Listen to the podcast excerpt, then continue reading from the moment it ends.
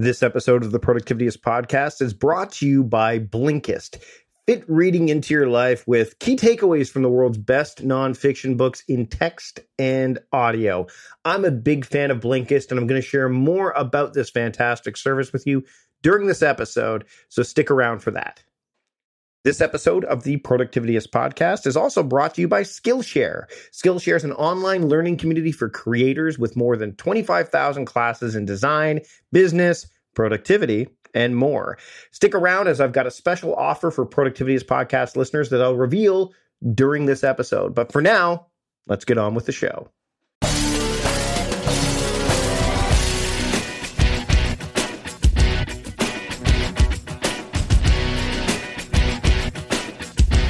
Welcome to the Productivityist Podcast. I'm your host, Mike Vardy, and this week on the show, my good friend Paul Jarvis joins me. I get together with Paul on a regular basis, often once per month, just to sit and chat about building a business. And the new book that he's got out, Company of One Why Staying Small is the Next Big Thing for Business, is something that we've kind of touched on during our coffee conversations, but we're going to dig in and dive in deep during this episode.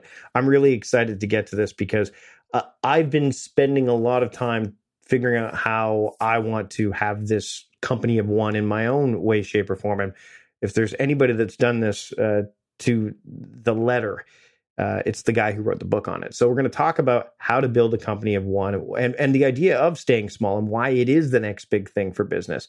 There's so much to get into, and we're just going to get to it. So here's my conversation with my good friend, Paul Jarvis, here on the Productivityist podcast. Enjoy. I'd like to welcome my friend Paul Jarvis to the Productivityist podcast. Paul, thanks for joining me today.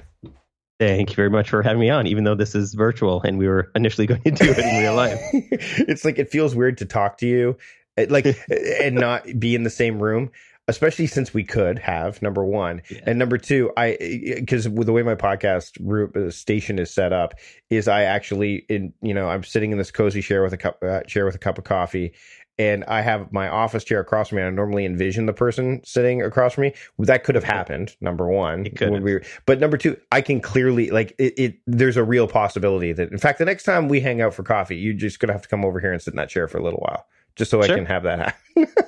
exactly. um, you are the author of several books, but the one we're going to focus on specifically today is Company of One: Why Staying Small is the next big thing for business. And uh, you know I, I say this to several authors, you know, when I'm going through their books and, and it's the mes- message really resonates. Um, there's dog earing happening, but it's really weird when more pages are dog eared than are not. and that you know I, that is the case with this book. It's awesome. it's one of those um it's one of those books where especially it, it, it's come along at the right time for me. You know when you're thinking about scaling, uh, you know, and I mean, uh, there are other people that have written about this, like Jeff Goins, who talked to Seth Godin. I'll, I'll, I'll, put this blog post in the show notes where he said, you know, like, why do you start a business? Oh, I started a business for freedom. He goes, well, it's not necessarily the best reason to start a business, you know, so on and so forth. You actually talk a bit about this in the book, like the idea mm-hmm. of, of having a company of one does provide an element of freedom, but I don't think that's why you would start a company in the first place, right? Like, not just to have freedom. I think it's an element of it, though, if, if you're going to stay at this level, right? For sure, I think the only people that start businesses for for freedom are the other people that want to like be on a beach in Thailand with a mai tai in one hand and a laptop in the other hand and work the uh, like I guess 43 minutes a day and call it a business. I think there's definitely like I there's definitely a pragmatic element um, to having a lifestyle business that a lot of lifestyle business owners miss, where your your business does need to be focused on generating profit. It does need to be focused on serving a specific audience well, well enough that they come back or they tell others. So that definitely needs to be part of it. But I think that we can shape and steer our business towards the types of freedom that we want. So after it is generating revenue and we can determine how to make it last for longer than just a little while, then we can kind of make decisions about it that that suit us best. One of the things that that I found that keeps creeping in, and it creeps in uh, in in a very in various ways, I'll get a message of someone saying, Hey, can you do more articles about this? Or can you do a product about this? Or you get someone that pays you a compliment on on social media or you see someone else doing something and you're like oh i should totally do that um, that's all the ego I think that comes in. It's really a, the the book. Ryan Holiday wrote a book, an entire book about it called "Ego is the Enemy." yes. Why I, is? Do you think that's one of the reasons when people are starting a business and they're going from you know either they're going from their day job to now building a a, a business? Do you think that that's one of the the primary reasons where people get caught in this this story? Because I think it, it's largely a story of businesses need to be big. We've got to have you know it's all about bigger is the scale as opposed to better is the scale.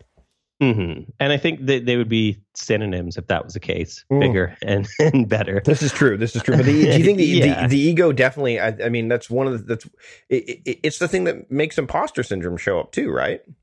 Well, I think ego ego's a funny thing because I think we need ego to start. Mm-hmm. Yeah. We need to we need to believe that we can do something better than it that is currently offered in the market. So I think that well, there's already a ton of business writers, but I think I have something meaningful to share. So my ego tells me that hey, even though there's a gazillion business books out there, why don't you share yours? Which I think is valid and I think that's a good that's, that's a good use of ego because it serves uh, the audience that I want to hit and and and the life that I want to have. Where I think it can can lead to to badness is that Eh, when e- when our ego tries to please others more than it tries to please ourselves it is an issue. So like if i'm at like a dinner party which you can laugh because you know i don't really go to dinner parties but like if i'm at a dinner party and somebody's like well what do you do? and we get into a conversation about it and they're like well what does your day look like or what does your business look like? And i could say like look i sit at home in my pants from costco and i work on the computer by myself all day and like that doesn't sound that great to a, a, person who may not work for themselves. Oh, but if i if it's like well in order for that to sound better i like maybe if i had a thousand employees or like eight offices or like i was in three countries like if i say that at a dinner party then maybe people are going to think like oh this person's a big deal.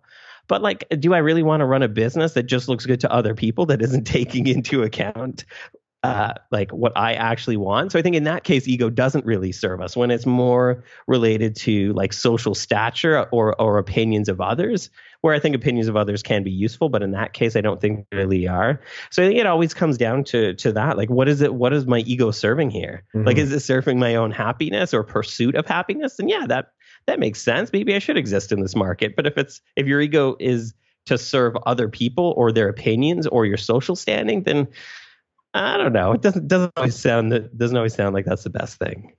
Along the way, as you built, you know, company one, and I, it, it, during the book, it, you you talk about how I don't think it was something that was initially deliberate, right? Like, it, no, was that fair no, to say? yeah, it just kind of, um, you, but I don't think you fell into it either, right? Like, can you can you can you elaborate on that? Because I think it's kind of like a happy, like a middle middle path in in that sense.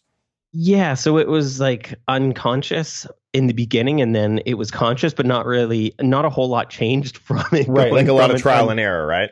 Yeah, and so in the beginning, I was like, I, I love working for myself. I love working with my, with my customers and, and with my audience, but I don't like managing people. Like I, I'm a, I'm a crappy manager. I have had to manage people and I have had to delegate in my life in many situations, and it's just not enjoyable to me. Like it's not a skill that I want to foster, develop, or use on a daily basis. So I've always been resistant to hiring people because I don't want to I don't want to promote myself out of a job I like. I like actually doing the work, so I don't want to promote myself out of doing the work to managing people doing the work, and then I would be jealous of them, and then that just seems like a really bad work environment. So I've always kind of pushed against this idea that if your business is successful, you need to grow it larger and you need to have more people and, and use more resources and all of that. So in the beginning, it was just, I don't like stress and responsibility, especially in work. So I'm just not going to do that and do things on my own. And then when I started to think about it, it was like, this kind of makes sense. And this kind of makes sense not just for me, but for other people who are in similar positions where it makes sense to like work to increase uh, like profit every year or work to make enough money to support yourself and your family or the or the team that you work with however big or small they are but at some point it doesn't make sense to keep going because it's too it requires too many resources and too much to maintain. And there's mm-hmm. a lot of stress and there's a lot of weight to that. Like, I don't want the weight of having to be responsible for like a full time employee or, or a set of employees. But that's different for everybody, right? Like, it's right. just, that's just, I'm just showing like one option for people as opposed to, um, like here's the here's the way you go. I think the book is really the challenge of there really isn't one path. There really isn't one version of success. There really isn't one way to do things in business. Here's one option. Take what you want from it, leave what you want from it, but there is another way. So just consider, just consider it. Well, and the, the, the, you, you talk about like in the book, and, and this is something as I went through it, I kept going back to my roots at Costco. And I talk about this a little bit when I talked to Michael Gerber about this and, and, and when we talked about his Beyond the E-Myth stuff and the idea of turnkey, right? You know, like Costco mm-hmm. is a mm-hmm. really big, I mean, and you've spent your, we talked about Costco last time we were hanging out, you know, like, and I did actually make the trip up there. It was actually pretty smooth. there was parking even. So, oh, wow. on a Saturday, no less. It actually worked out pretty well. Um, but, but, you know, as I was going through this, and the idea that you know you can and you talk about this in the book the idea that you can foster a company the the the ethos or the philosophy of a company of one within larger organizations if you know with with the right systems and with the right mindset right? I, I, mean i kept thinking about you know like costco's very i mean there are certain things that you you know you do within the confines of costco that allow you to empower you know pl- employees that just want to stay like my buddy who was uh, in my wedding party um he, he he's been a forklift driver since day one has no interest in climbing up the scale to go beyond that he's given uh, small initiatives to spearhead, but he's not in charge of any major uh, projects or anything like that. Whereas there's other people that you know they have a massive um, you know uh, philosophy of promoting from within as well. So I I mean, can you talk a little bit about for those the listener that's out there going, yeah, you know, this is all great, but I work like I have a business either that uh, I've already started and uh oh, it's it's it's kind of spiraling a little bit beyond the you know what I'm able to manage, or they work for a larger company and they can they're like, how do I implement this kind of thing, or is there a way that I can implement this kind of thing in in my larger you know organization? For sure, and that's something that I thought of um, throughout the book. Is that it, the company of one is like you said, it's, it's more of a mindset. Just like Tim Ferriss's four-hour work week isn't meant to be taken literally. you don't. He doesn't work four hours a week. No, he, he's he's he's stated this many times uh, that yeah. the, the, it sells books, but yeah, it's it's more again for those who haven't really really know it. He, it just feels like you work. Like the actual hours yeah. of work are uh, accumulate to about four hours. So that's yeah. the idea behind it. But yeah, the, it's a philosophy philosophy that what you're talking about. Exactly. And so company of one is is more of a, a mindset challenging growth and determining whether or not it's required. And even throughout the book, like some of the some of the examples that I lean on the most are Basecamp and Buffer, and their businesses of like 50, 60, 70 people, even my own business. I have about five people that I work with, all freelance. I don't want to be responsible for managing them, but I still work with a with a team. And I, I think it would be it would be incredibly hard to run a business long term as just a single operator because mm-hmm. there's just so much you need to do. And there's so much that you would need to focus on. I would rather outsource the things that I'm either not good at or don't want to get good at like I think everybody like if you run a business, you probably have an accountant if, if your business is is making like a full time living. And that's a form of like hiring out where they're not an employee of your business. They don't have to be. Same with my lawyer. He doesn't have to be an employee of the company. I just need to lean on him when I have random contract questions about the companies that I work with in the States who have ridiculously long contracts. So I think it's more of a mindset that you can kind of apply to any type of work where you focus on things like how to become more resilient, how to become more autonomous, how to move faster by reducing extraneous processes or and how to simplify as well how to how to create simple rules or processes or sim or, or systems that become easier to manage faster to manage and can solve problems without just always adding more to the mix. Because adding more to solve any business problem i think is probably the easiest but it's rarely the best. Are you a small business owner struggling to find the right talent for your team I've been there and I know how challenging it can be. That's why I recommend LinkedIn Jobs. It's not just any job board, it's a community where you can find professionals who are the perfect fit for your business, many of whom aren't checking other job sites. In fact, 70% of LinkedIn users aren't visiting other leading job sites, making LinkedIn your best bet for finding top talent. With LinkedIn Jobs, you can post your job and reach qualified candidates quickly 86% of small businesses find a qualified candidate within 24 hours. And now you can post your job for free at linkedin.com slash conversation. That's right, for free. Don't miss out on finding top talent. Post your job for free at linkedin.com slash conversation today. Terms and conditions apply. Meal planning is important because it prevents us from being a disappointed wreck when dinner time comes around and we have no clue what to make, or even if we have the ingredients to make the meal. It's a time and a money saver, but most importantly, it frees up valuable brain space. Creating a meal plan prepares us for the week to come and gives us peace of mind that we're organized and can feed ourselves and our family. That's why I do it, and that's why Plan to Eat helps me do it. Your subscription includes access to the Plan to Eat website and fully featured mobile apps on iOS and Android. And Plan to Eat gives you the tools to clip and organize recipes from any website, the ones your family loves and that fit your dietary preferences and needs. And you can create a meal plan around your schedule. Then what happens is the Plan to Eat software automatically creates an organized shopping list based on your plan. So sign up for your free trial at plantoeat.com slash timecrafting. That's plantoeat.com forward slash timecrafting. The coupon will be automatically applied to your account and can be used when you're ready to subscribe. It's valid for new customers only. Give Plan to Eat a try today.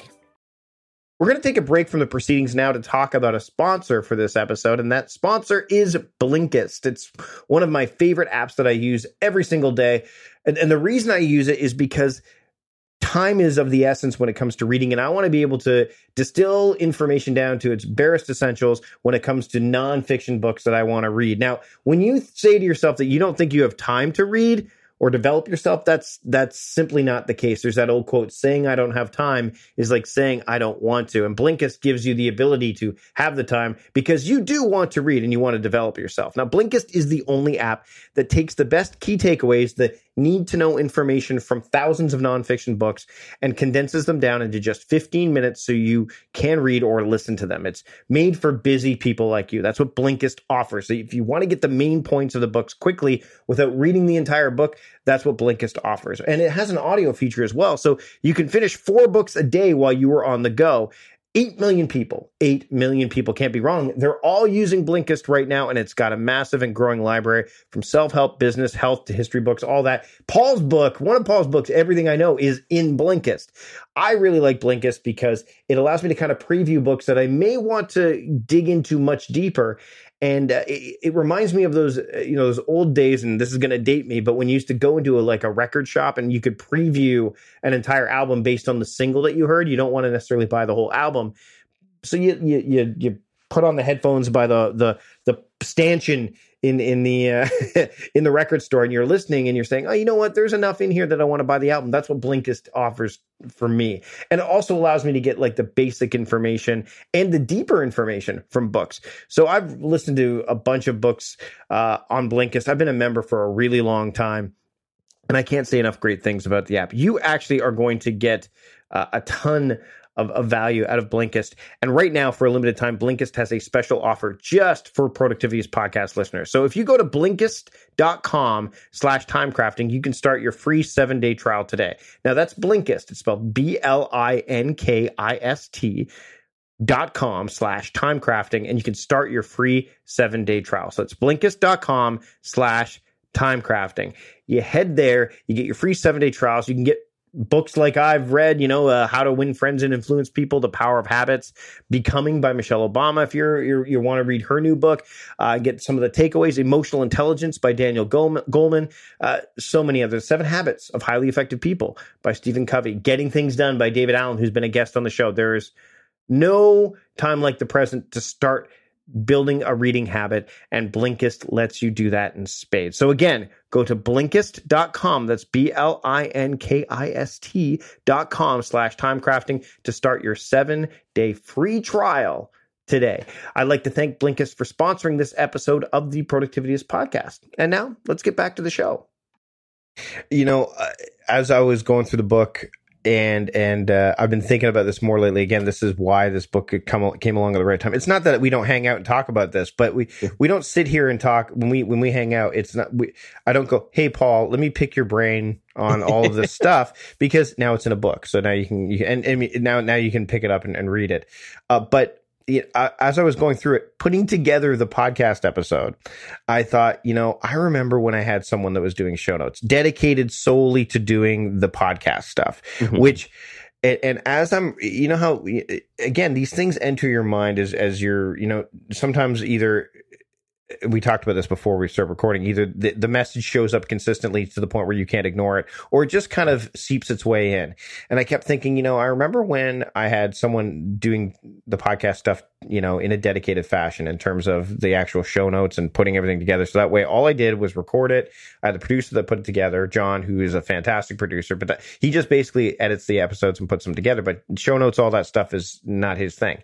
And I thought, you know, I'm sitting here doing all of this work on a Wednesday, my audio day, and I'm thinking, why why am I doing this right now? And and it it comes back to and I want you to speak to this.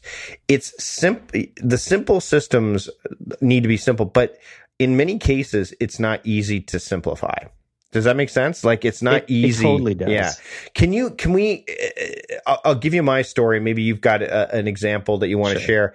But I remember when I first had the person doing show notes, I didn't have, I didn't sit down initially because I wasn't, I, everything was moving so quick. I'm like, I just need someone. Okay. So here's kind of what I do. And here's kind of what, and then all of a sudden the, the leaks in the bucket started to show up. We're like, oh, right. I need to do this. Now this time, as I'm reading, as I'm reading Company of One, I'm like, okay, hold on. I know, I know I want to hire somebody. I'm going to go look and see if that person that used to do it is still available. Oh, they are. That was step one. Now, step yeah. two is not, step two is to ask them if they'd still be interested. Yes, they are. Great. Step three, can I afford them? Yes. Step four, let's write down the actual things I want. Like, let's build the workflow. Let's, let's mm-hmm. do it mm-hmm. from soup to nuts. Not, okay, let's insert them in and then let's see where they fill in the gaps. It's, it, and, and I think that's that, that step that that is sim- it simplifies it but it's the thing that you you you say well i don't have i don't have time to sit down to do that. This is a waste of my time.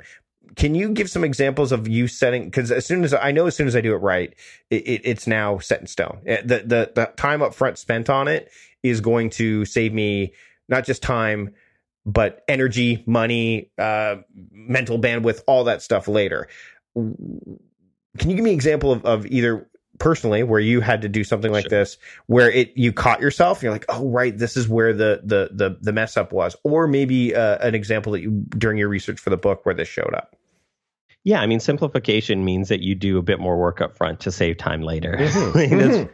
that's really that's really what it is um and, and even just thinking about like the the way that i that i market like i it takes a, and I, I use mostly email marketing because I love email marketing.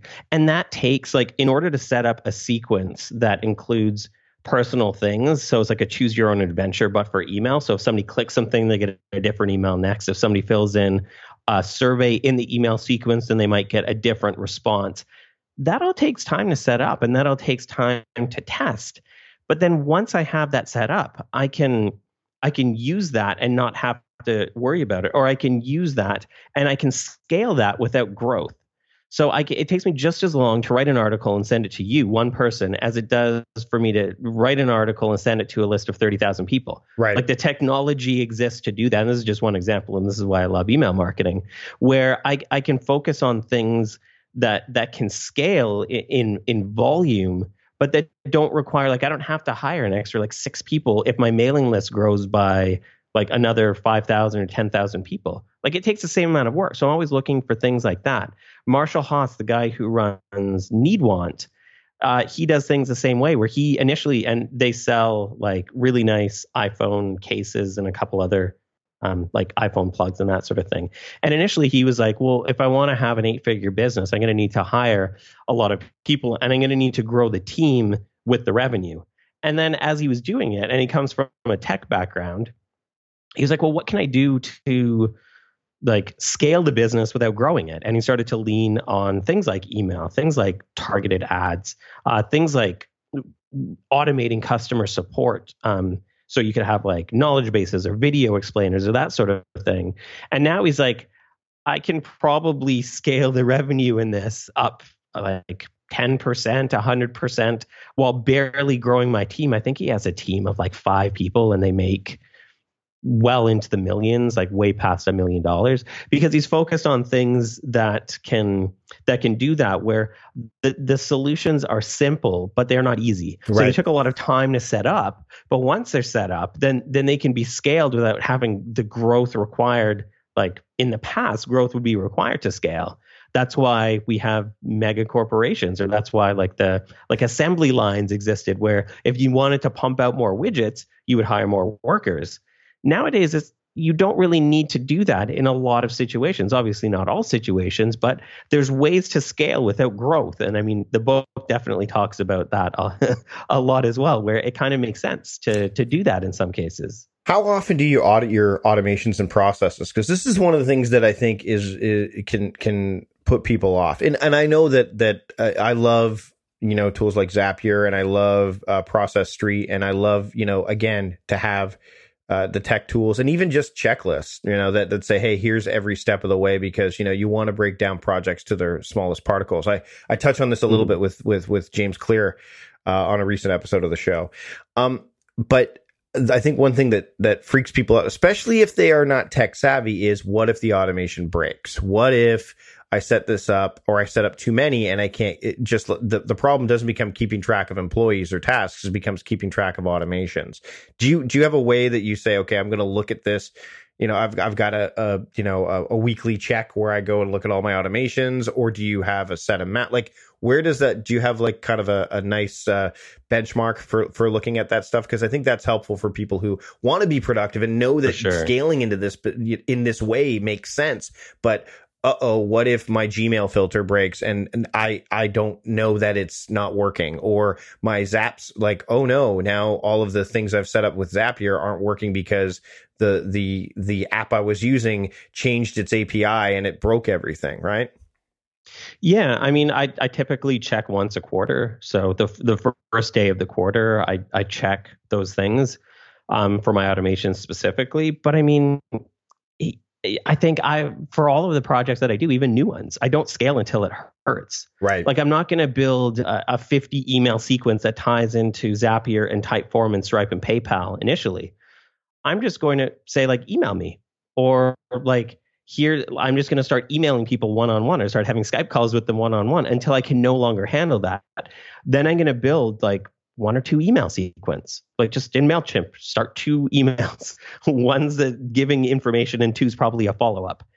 And then once that starts to work, then build it more. Like I, I've never started a project with uh, a very a big system. Like I want to build systems as I, as I need to because I think a lot of times people kind of lose that initial. Like I think a lot of products work because the creator has spent a whole lot of time in the beginning focused on the the one on one until they could no longer do that. Like even Danielle LaPorte's a great example from the book where she did I think she did like 500 or 1000 one-on-one Firestarter session phone calls before she wrote the ridiculously best-selling Firestarter sessions book. Mm-hmm. Yep. Like she talked to hundreds of people before it's- she made a product. And and then and then eventually got to the point where there were other people doing. She had to certify other people at one point, or the company did, so that other Well, people yeah, now could do Desire it. Right? Map has like Yeah. uh, has programs where you can be certified because but it didn't start out that way. Nope. It, it wasn't the like massive thing as step 1. Step 1 Managing passwords can be a real headache, right?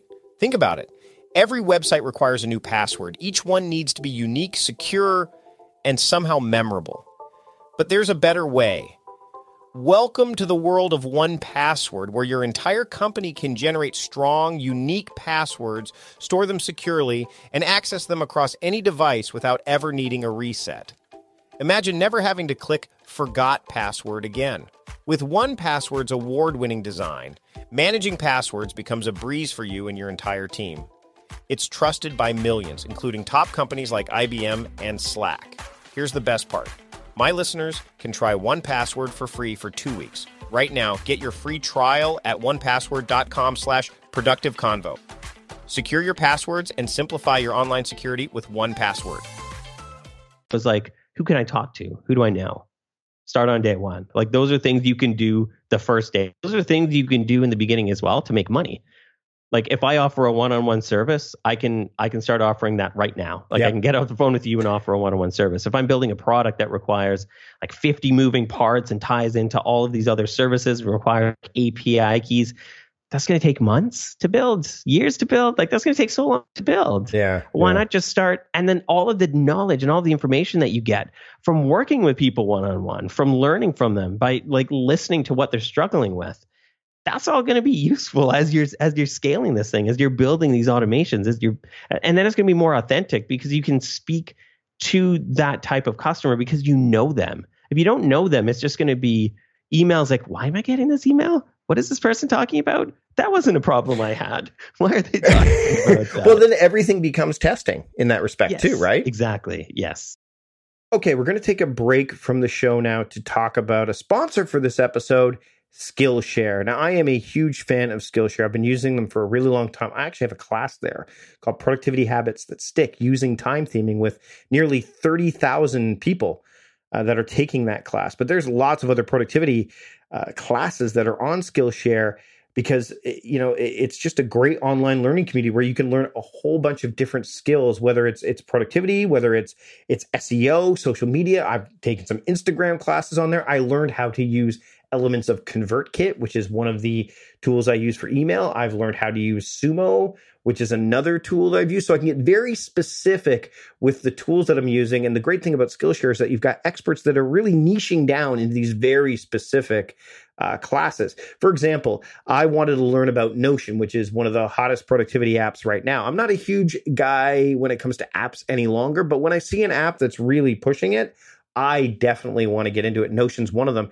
If you were to go into Skillshare and type in Notion, which I will actually do right now as we're recording this, I'm gonna I'm gonna type in Notion and boom, uh, Dalton Fabian planning your Skillshare class with Notion. So if I should, that's something I'm gonna I'm gonna, I'm gonna actually bookmark that right now. Uh, we've got uh, Francesco D'Alessio, who's a friend of mine.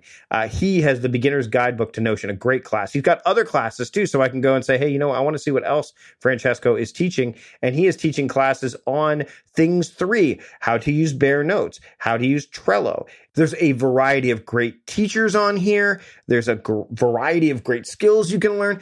You can take classes in a variety of areas. So whether you're looking to discover a new passion, you're just simply curious, you want to start a side business or a side hustle, you want to gain new professional skills, Skillshare will give you that opportunity in spades. It's a clean website. There's the mobile app that you can learn on the go.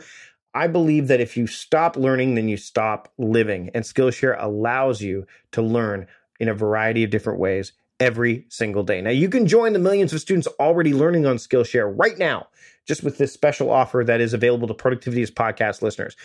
All you need to do to get two months of Skillshare for free is to go to skillshare.com slash timecrafting and you can get started with your two months of unlimited access to 25,000 classes, over 25,000 classes for absolutely free. So you've got 60 days, two months to dive in. Depending on when you're listening to this, you get a little bit more than that, depending on, on the months, but you dive in and you can learn a lot over that 60 day period. If you're like me and you, you take my time theming class, maybe you, you choose a couple of days where those are your days to focus on learning and Skillshare is where you're going to go to do that.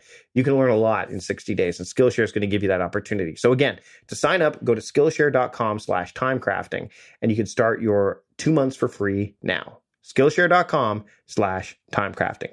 I'd like to thank Skillshare for sponsoring this episode of the Productivityist podcast. And now let's get back to the show.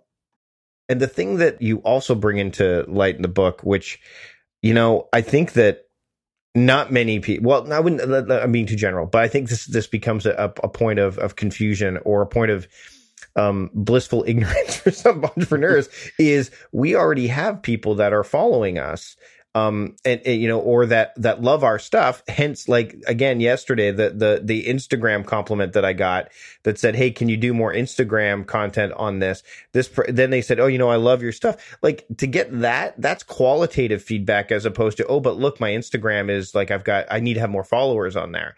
Um Mhm. I, the the idea that that you you people will will search for more uh, followers, more uh, a larger email list, which you touch on in the book as well, as opposed to the people that are already there. What? Why do you think? Uh, it, what? I think that, that that's a, a problem personally that that it's just again that the the way the old way of doing things. You know more is better. People used to be more concerned about like hey oh you have 30,000 Twitter followers? Yeah but most of them are robots you know? Like, yeah. as opposed to oh but look there's 15 fault like it's the second generation of followers that really matters right on on on on tools like that because that's where the re- it's more reach than necessarily individual followers. Why do we get so caught up in in those metrics and how do we avoid that? Like the getting like oh I need to build my list you know in terms of you know uh numerical growth as opposed to um uh qualitative growth. Yeah, and I mean all those things you touched on are really just like vanity metrics. Like they look good to to other people, and I mean they can be useful. Like even in getting a book deal, like right, they wanted to know how many people I had on my list, how many people followed me, and like that's useful. It's not useful for my business. It's useful for like social proof, or, or for big companies that that's yeah. the metrics that they need to use because it's the way business has been done. Which is why I love seeing things like KPIs and OKR show up because mm-hmm. those can be um, forged by people saying, "Hey, we're going to look, we're going to man it, we're going to look at this again, a process, uh, uh, like yeah. some kind of sequence put in place, saying, "Hey, you know, our OKRs are based on, you know, not necessarily how many buildings we build, but buildings that we build in this very specific area because this is where we want to focus. Or, you know, having less customer service complaints than we've had in the years past, right? Like things like that. But most people are still stuck on the how many people, what's your, what's, how much money are you bringing in? Cause that's the other thing is that we get caught in that. And, and, you know, I mean, it, it's, it, it's, it's it's a trap. It's a trap. Yeah, yeah. I mean, yeah. I mean, gross numbers never really tell the whole story because how can they? They're right. just a single number. But the other thing is that, like, I, I think if we look at if we if we determine what metrics make the most sense for our business, and I think sometimes there can be upper, and I mean, James Clear about this um, on his blog and in Atomic Habits as well about defining upper bounds. Because, for example, the best example I have of this is my mailing list. Like my mailing list needed to grow from zero because I, this is what I wanted to use to, right. to be the financial driver of my business. So it needed to grow. But at a certain point, more growth doesn't make sense because the reason why my newsletter works is because I'll send it an email. It goes to whatever, 30,000 people, and then a couple hundred people reply typically. And I can see, like, okay, well, if most of the time I get about 200 replies, this article got 10. This isn't something my audience is interested in. Probably not going to write about it again. If I get a thousand replies, be like, this is a topic that people care about. Like maybe there's a product here. Maybe there's a book. there is a book here. I wrote about maybe I don't. Probably three years ago, I wrote an article called "Maybe I Don't Care About Growth" or "I Don't Care About Growth." I think I was more hard nosed about it, and I I got more replies than from any article that I've ever written. Mm-hmm. And that was like that's the book like yep. 100%. I took that. I was like, this is the book. If my audience was like instead of 30,000 it was 300,000 or 3 million. There's no way that I could go through all of the emails. Like there's no way I could reply to people and have conversations with people. And the reason why my business does well is because I get to know my customers. Mm-hmm. like we have conversations. If somebody buys something from me I typically recognize their name or email because maybe we've had a conversation on Twitter. Maybe they've replied to an email. So my audience has grown to a size where it can support my business because it needs profit. And it's also not so big. Like i don't need to focus on growth beyond a certain amount because it it doesn't serve my business. And I think when companies or when when creators focus on retention over acquisition, it's really short-sighted because it costs I think it's like 5 to 7 times more to yeah. get a new customer than to retain an existing customer. I'm like nuts to that. I just want to retain all my customers. I would rather make products for the people who are already buying from me and just serve them over over a lifetime instead of just like I just got to churn and burn this list and like you're either going to buy it yeah. this week or you're going to unsubscribe. And well, in in doing so, I would need like a thousand more people a day to keep that business sustainable. And the and the same principles apply to people that you're working with. It costs you mm-hmm. way more to hire than to retain, right? Which is why yeah. you know you've got people that like again you talk about buffer in the book, and there's you know how they operate, and then you've got the uh, um, so I, I, can't remember what business you talk about specifically, but there's, I mean, there's different ways that companies that are bigger can manage to allow for this to happen, not just with their customers and the clients they serve, but with the employees that they're engaging with, you know, like the idea of, uh, you know, row, you know, uh, yeah. the, the, idea where, and as a night owl, I can completely appreciate that because, you know, when you, when you're like, Hey, it doesn't matter when you work. It just matters how you work. Uh, you know, that's like, you know, and what the outcomes, the results. And again, this is where things like KPIs and OKRs and all this stuff can come into play. But it, it, it, comes back to like staying small, like the idea of if you can do that, then it becomes more ma- manageable. And, and I think what happens in bigger businesses, and I can again speak this, this is one of the, I mean, again, Costco's all about retention, their membership, right? That's where most yeah. of their money comes from. But yeah. even those bigger companies, if you don't have people buying into it, then there's leaks that show up. And then all of a sudden you have to say, okay, well, how do we where do, where do we where do we go from here right? You know so i think that there comes a point like you said where and you talked about this with your list where if you get to a certain eh, and and i know in the book you talk about james at the, the same thing where it's like okay nothing really changes in terms of the numbers that we're growing so let's make the list better not bigger but better mm-hmm. and and I, I again you know the more i the, the the more i went through this book and and again, this is a reread for me for sure because this is the company I'm building. And it, funnily enough, it, it you know I've been through the arguments. Uh, uh, uh, uh many people have. I'm, you have too, where it's yes. like you know, oh, I should build this thing, or oh, I should hire this person, or oh, and and sometimes it's through altruistic means, right? Like I would love to hire more people to be able to have them live you know to, to, be able to say oh wow that they can have some of the freedom that that that we experience but i think that ultimately um, doing that for the sake of doing that is not smart, right? Yeah, I mean, and I I feel like my bi- biggest expense for my business is freelancers. Like right. if I took out paying freelancers, um, it, like I I spent a couple thousand dollars on software and that's it. Yeah, like I replace my laptops and my computers probably once every five, six, seven years. Mm-hmm. So I still feel like we can like I, I can't. Economy is still like building and driving jobs for sure. Like this is how it uses like large companies are such a tiny blip, minuscule yep. blip on the radar of commerce. Like the way that it used to work is that it was just a whole bunch of interconnected artisans and, and crafts people making stuff. And I think we can get back to that, but also use technology to to really kick it up a notch. And I think that that that way still empowers and supports like a really strong economy and like it or not, like big companies are losing people to freelancing. Mm-hmm. And unless they start to adopt some of these things we're talking about, or unless they start to to see see the value in them, they're going to keep losing people. And like you said, it costs so much more to keep hiring new people, like the strain on HR and training and getting people up to peak productivity in a job it takes so much time and costs costs companies so much money. If they can work to retain their staff a lot better, it's it's cheaper in the long run. If you just keep your employees happy and they're just going to keep wanting to work for you.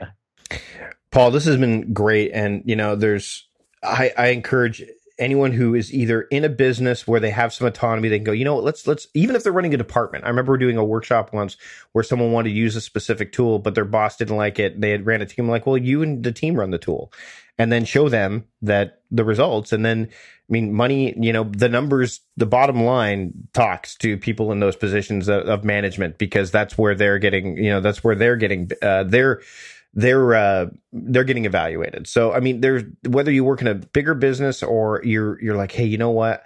I want to build my own company, and you get the allure because this is where a lot of it comes from, uh, from the online world of you know, oh, I'm building this, or I've got this, or I'm hitting these figures and all that stuff uh, this book will help you kind of keep keep your keep it in check a bit, but also not in a way that it, it, it, What I loved about it is it's not like a it's not a dream killing book either. It's like, well, no, you know what? if you scale too big, then you're gonna. No, it's like just about scaling the right way and and mm-hmm. and, and uh, if you need to look no further and again i've hung out with paul many occasions um, to see what paul's built both with this book and, and in his own, you know, we'll go to you go to your website. We'll link to that in the show notes to know that this works. So, Paul, where can people pick up this book, and where can people uh, learn more about your work and keep up with what you're doing as you continue to go along the path of the this company of one that you've built? Yeah, so I mean, the best way to keep in touch is my newsletter, the Sunday Dispatches. If you Google Paul Jarvis, I'm the first couple pages um, in Google or whatever search engine you use, um, and you'll link to pjrvs.com. Nobody remembers that, so there's no point saying it, really. And then the book Company of One is available pretty much everywhere worldwide on Book Depository, Book Repository. something like that. And then on Amazon in digital, physical, and audio format. And it's in North America, I'm the one narrating it. For some reason, there's a different narrator um, for the rest of the world, but they actually sound good. So I'm, I'm not actually that sad about it. So yeah, the book's out everywhere. Jan 15, uh, North America, Jan 17, rest of the world. Awesome, Paul. Thanks for taking the time to join me today. Not in studio, but you know, w- within only a few uh, kilometers. Really, well, it's actually yes. a bit of a, a, bit of a go, but still. Yeah. Uh, thanks for joining me today on the Productivityist podcast. No problem. Cheers. Big thanks to Paul for joining me on the show. We weren't able to do it in studio, mainly because I don't have a studio setup as such. But we've got we've got uh, the the ability to do it with technology like everybody else, and I can't wait to see him in person, uh, so I can thank him for being on the show in person. Probably going to buy him a coffee. Let's be honest.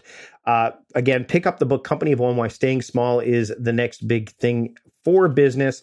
Uh, it's it's a fantastic read. A lot learned within the pages of the book, and I hope you learned a lot listening to this episode this week. Again, if you want to gather all of the things that we talked about, go through the show notes. You can get the links and everything there. Um, you know, I, I strongly encourage you to subscribe to the podcast. If you like this episode, there's a, a large back catalog of episodes that you can listen to. And if you enjoy this episode, and you want to give us feedback on it, and actually, you know, if you, if you say, hey, Mike, there's some things we could work on, feedback is always appreciated. Ratings and reviews in Apple Podcasts or wherever you're listening to podcasts, we'd appreciate them. That way, John Polster, the producer, and I can take a look at them and go, okay, you know what? What can we do to make the show better? Or, oh, you know what? This is great. Great. We're going to take this feedback and use it in a positive light. Or no, you know? We need to we need to make this work better. So thanks for thanks for sharing that with us so that we can make the show even better. Again, that's the conversations that we have whenever we get feedback in. So uh, again, if you want to leave a rating or review, I'd really really appreciate it. Uh, a big thanks to our sponsors on this episode, Blinkist. Go to blinkist.com slash timecrafting. That's B-L-I-N-K-I-S-T dot com slash timecrafting to get your free seven day trial. And thanks to Skillshare for sponsoring this episode as well. Go to Skillshare.com slash timecrafting to get two months of Skillshare for free. So you got a lot of learning you can do with this episode, which is necessary when you're dealing with a company of one, if you want to build one, that is. So thanks to our sponsors for this episode. Thanks to Paul for joining me. Thanks to John for producing the show. And thanks to you for listening. Until next time, I am Mike Vardy, the host of the Productivityist podcast, reminding you to stop guessing and start going. See you later.